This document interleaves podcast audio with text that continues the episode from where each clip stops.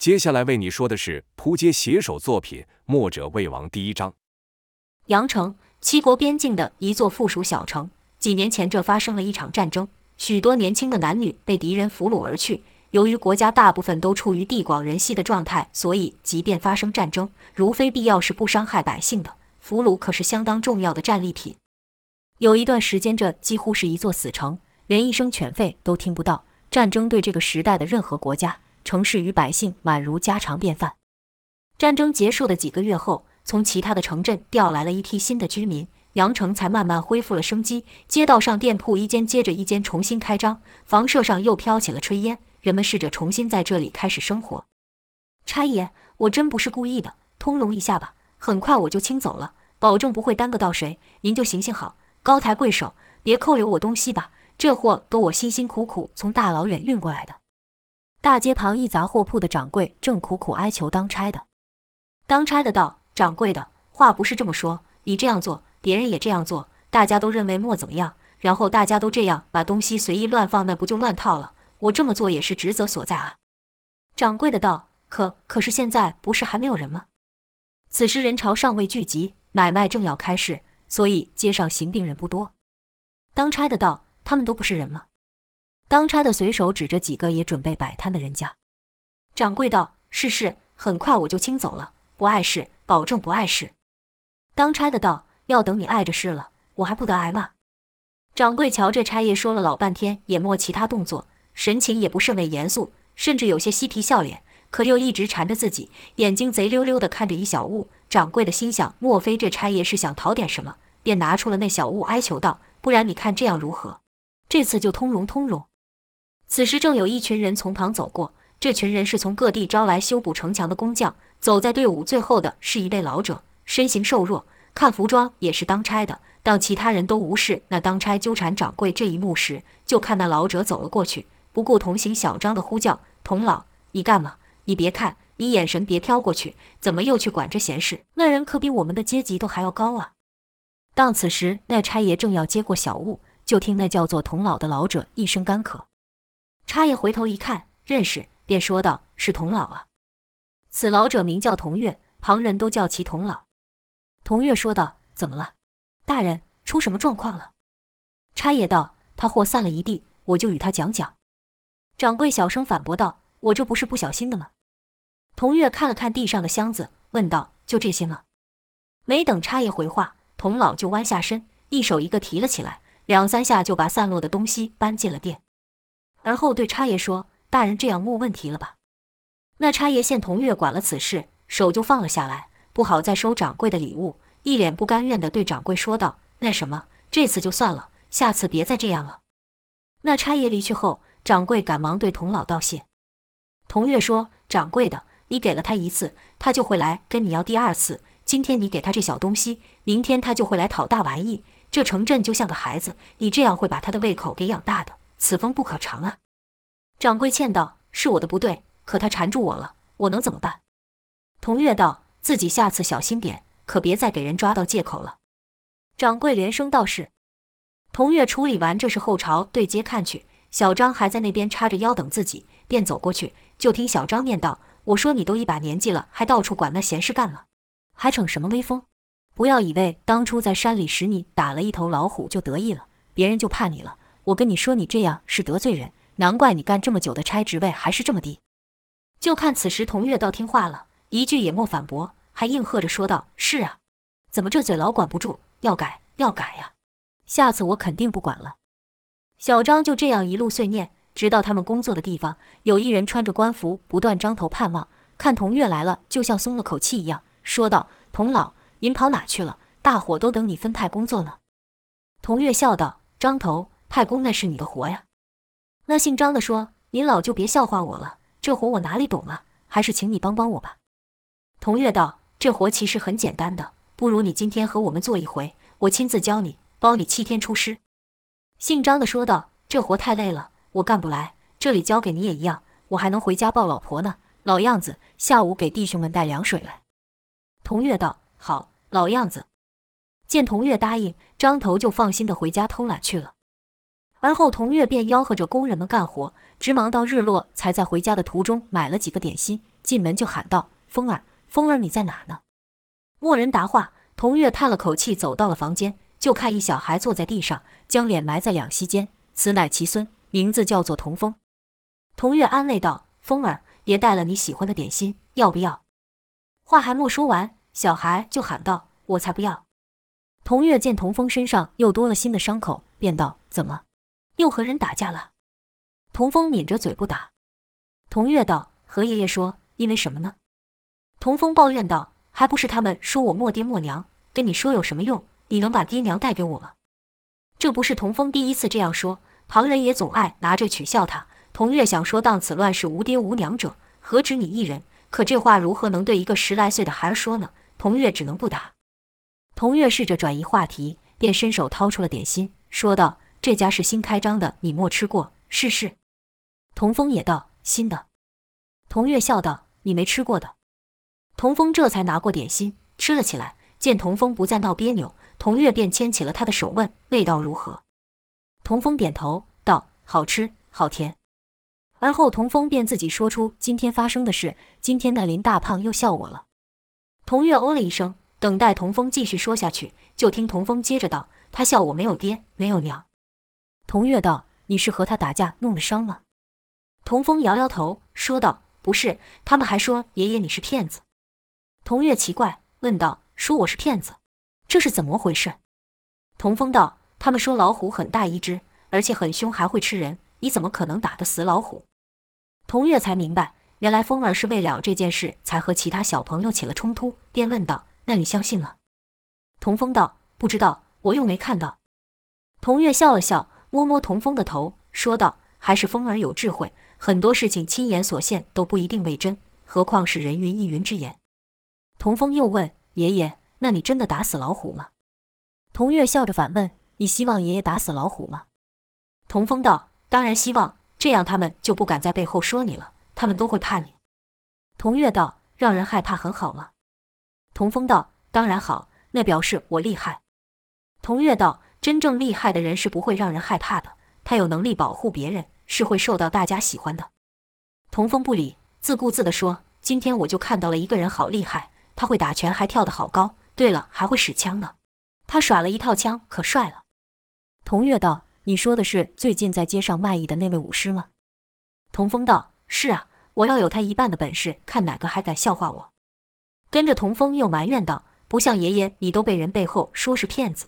要是他的话，那大家肯定相信他打死老虎。”童月闻言。脸上虽仍挂着笑容，但心里却凉了一下。用过饭后，二人分房睡去。当夜月亮高照时，童风悄悄地爬了起来，蹑手蹑脚地出了屋，朝城墙方向走去。一墙脚下看到了两个人影，童风赶忙跑过去。一男孩道：“没有想到你还真的敢来。”说话的就是那叫林大胖小孩，另一个男孩则是说童月是骗子的小周。童风道：“你们都敢，我有什么不敢？”小周道。嘘，小声点，要是被人发现就糟糕了。童风道：“我们现在要干嘛？”林大胖道：“当然是出城找老虎了。”童风道：“城外有老虎吗？老虎到底长怎样？”小周酸溜溜地说：“你不会去问你爷爷，他不是打虎英雄吗？”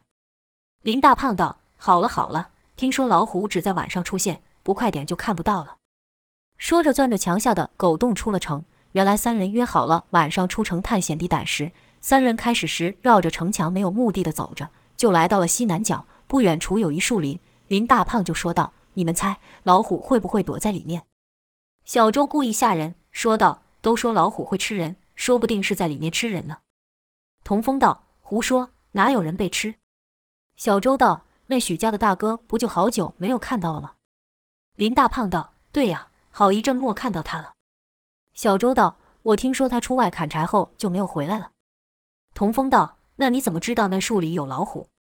小周不怀好意地说：“那就等你去看完告诉我们了。”童风道：“为什么是我？”小周道：“你爷爷是打虎英雄嘛，我爷爷又不是，你不敢啊！你不敢，那就表示那件事是骗人的。你爷爷是胆小鬼，你也是胆小鬼。”童风反驳道：“我爷爷才不是胆小鬼，我也不是。”小周道：“你要是敢去，我发誓以后不再笑你。”童风道：“好，你说的。”林大胖起哄道：“你要是从里面拿出一个树枝当证明，我保证以后也不笑你。”童风一赌气，站起来整了整衣服后说：“哼，谁说我不敢？”而后转身朝树林走去，没有瞧见两小孩在后面偷笑。童风小心翼翼地走进树丛里，是既害怕又兴奋。害怕的是，如果真的有老虎，那该怎么办？兴奋的是，他证明了自己的勇敢。那两人以后不敢再拿他开玩笑了。走着走着，听到有声响，以为是老虎，童风立刻蹲下，不敢乱动。仔细一听，是有人在小声说话。既然有人，那就表示没有老虎了。童风就没那么怕了，朝着声音寻去。现一人绕着一个石块，就听到一人说道：“让人害怕的力量，真的这么具吸引力吗？菲儿学的我一身的本领，却落得如此下场，入了歧途。哎，我这样做是对，是错？”童风听着声音耳熟，心中疑惑：这人是谁？怎么也这么晚出来？好奇心下，便又走近了些。就看那人绕着半人高的石块，是愈绕愈快，似乎颇为烦躁。开始还看得明白，但后来那人就如一团雾般，再也看不清。三声轻响，是那人对石块拍了三下所发，而后就见其突然停止，手指插入了石头中，使整个人停于空中。褐线的坚硬的岩石崩解，像面团被捏碎般碎落于地。那人也从空中落了下来，说道：“看来我还是有点用处。虽然这招匠心独具，练了许久，始终没能更进一步。”转念一想，又叹道：“这功夫用不上了，也未必是坏事。人这一生平安无用，也未必不是福。”童风哪曾见过有人能如此厉害？纸碎巨石，吓得差点惊呼出声，赶忙以手捂嘴，慢慢地往回走去，生怕发出一点声响惊动那人。出了树林，便迈步大跑。林大胖与小周还在那等着。看童风惊慌地跑来，二人问道：“怎么了？难不成真有老虎？”童风不敢停下，一头钻进了狗洞入城。林大胖与小周也赶紧跟了上来。入城后，童风才敢大口喘气。林大胖与小周赶忙问道：“是什么事情这么恐怖？你到底见到了什么？”童风缓了缓后说：“人，而且是相当相当厉害的人。”说着就把刚刚看的事说给二人听。林大胖听完后道。那一定就是那个武师，小周道。可我今天没有看他使出这招啊。林大胖道：“笨阿你，这可是绝招，你懂什么叫做绝招吗？哪能随随便便就使出来？我听人说，高手练功都是在月黑风高的夜晚，还要找一无人之处，是怕随便一出手就伤到人。今晚肯定是他练功的时候碰巧被你给看到了。”小周又说道：“听说偷看高手练功可是大忌。”林大胖道：“对对。”要是被他知道，你肯定会被灭口。他没看到你吧？童风听得有些害怕，道：“应该是没有。”林大胖道：“说不定有，但你不知道。”童风问：“那怎么办？”小周道：“这几日你经过那舞狮的时候，把脸都包起来，这样他就认不出是你了。”童风是连连点头，而后三人又讨论了一番后，才各自回家。数日后，孩童间就传开了城中有一个神秘高手的故事。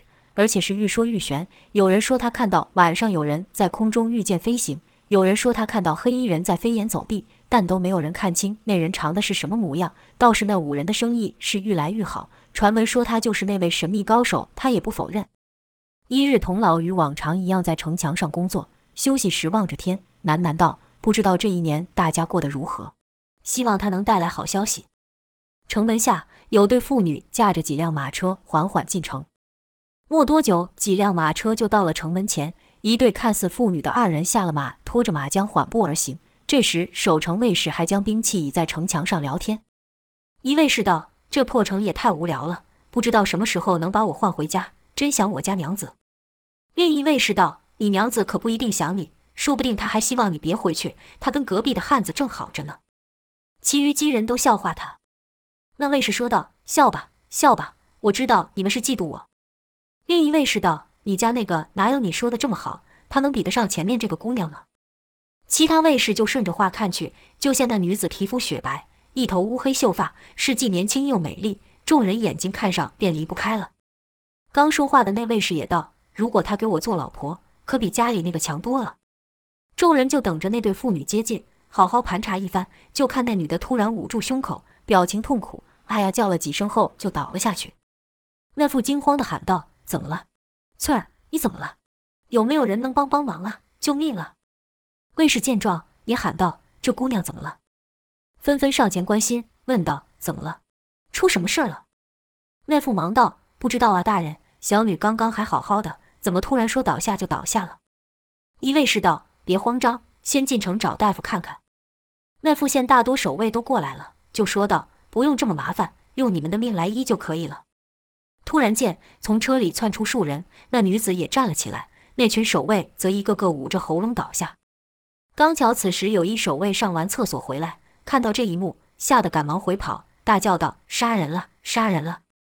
跑到拉警钟的绳子下，只敲的一下就没有声音了。原来一支箭射中了他的胸口。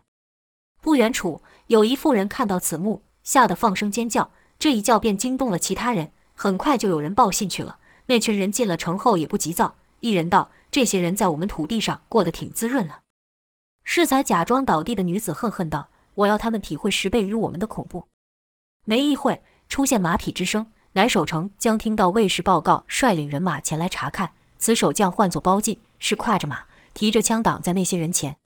阳城本就只是一个边境据点，因江国战后与对方讲和，故未驻守太多兵马于此，仅留下维持治安的兵力。即便如此，包进身后的士兵仍有三十多人。包进问道：“你们是什么人？何故杀人犯我？我守城。”这包进生性怯弱，是个只上过几次战场小将，原以为阳城短期内不会有打仗，是个好混的差事，才主动要了此缺。现在被手下拱了出来，很是害怕，连话都说不明白。对方首领大步前进，喝道：“你的阳城！”包进见那人生的是人高马大，怒气冲天，就不敢回答。那首领又前进了一些，重负说道：“你刚说这是你的阳城，这里是我们的家，不是你的什么狗屁阳城。”说罢，抬手就要杀人。正此时，就看一武师迈出人群，喝道：“洪家虎头枪在此，识相的从哪来，给我回哪去！”原来乡民与两方对峙时，就不断对那武士说道。这几人敢来此行凶，真是倒了大霉了。他们不知道有你这位高手藏身于此。大侠，你会保护我们吧？只要你出手，解决这几个坏蛋，肯定不是问题。英雄，这时候你可不能再谦虚了，让我们见识你那纸碎大石的绝招吧。那武师连着几日被捧，挑的自己有几两重都忘了。这时候被人拱出来，还耍了一套枪，然后就这样以枪而立地瞪着对方，那模样像是以为瞪大眼。就能将这群人给吓跑似的。首领看着那武师，只感到滑稽，心道：看过送死的，莫看过这么有自信来送死的。自己是懒得理这小丑，便朝后一挥手，身后一人开弓搭箭，就朝那武师射了过去。眼见夺命利箭就要伤到那武师时，那武师还像刚才那样一动不动。他那可不是因为有泰山崩于前还面不改色的气概，而是压根没反应过来。当所有人都认为下一刻他就要完蛋的时候，那武师却还好端端地站在那。夺命利剑呢？消失了。那武师的身旁多了一人，是童老。连原本与童老站在一块的小张都不知童老是何时过去的，耳边只听他留了一句：“替我照顾风儿。”人就不见了。那武师刚才是还没反应过来而没有动作，此刻是吓得反应不过来而动不了。童老向他推了一掌，将其朝后方送去。与此同时，就见首领扬起手上的刀，朝身旁的伙伴头上打去，半空中发出了啪咚两声。众人循声往木板上看去，就见刺入木板之物不是别的，正是适才首领身后那人所射出的箭。原来童老在那一刹那，伸指弹向了箭尖，改变了他的前进方向，使之冲向天空。打算在其落下之际射伤对方一员，莫想到对方当中有人能识破他的手法，场中也就只有童老跟首领二人了解发生了何事。首领朝身旁那位差点被从天而降的箭刺中的壮汉使了个眼神，壮汉会意上前，手举虎头大刀，以泰山压顶之势朝童老劈下。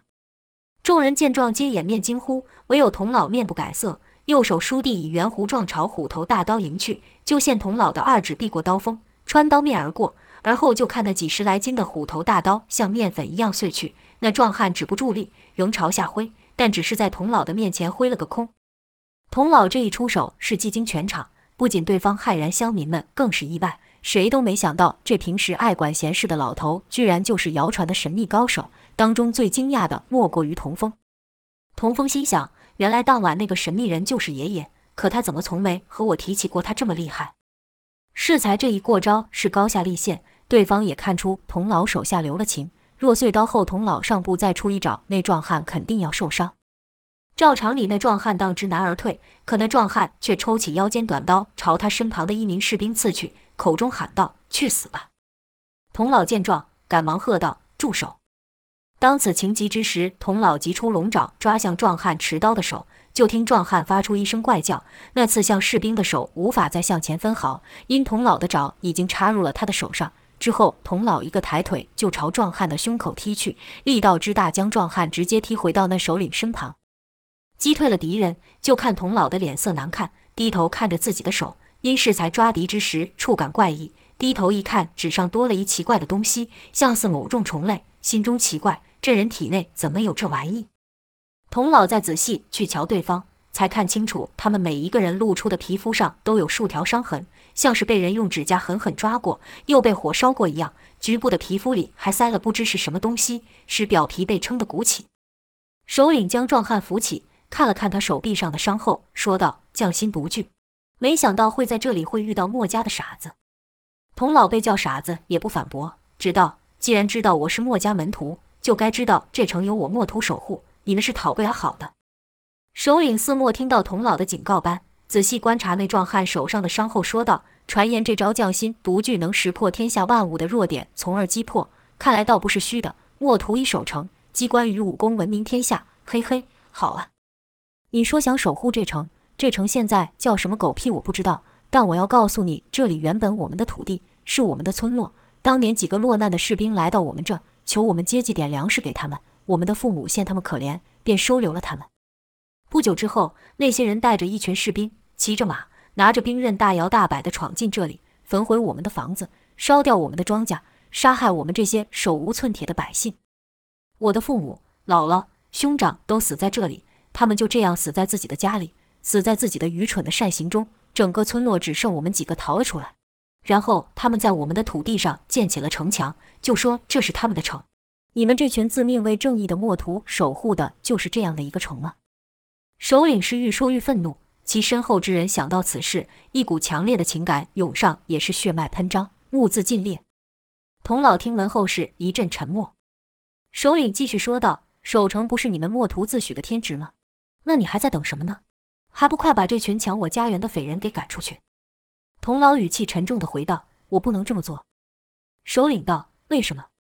童老道：“这世上有太多国仇家恨与恩怨情仇纠缠，非我一己之力能解。对于你们的遭遇，我感到同情。可是已经发生的事，我无能也无力去改变。我能做的，只有不让这样的伤痛延续下去。”首领哼了哼，道：“说白了，你只是和那些得利者站在一块而已。看来不把你这碍事的家伙除去，事情也不会顺利。”说罢，首领突然冲向童老，使出一招双龙抢珠。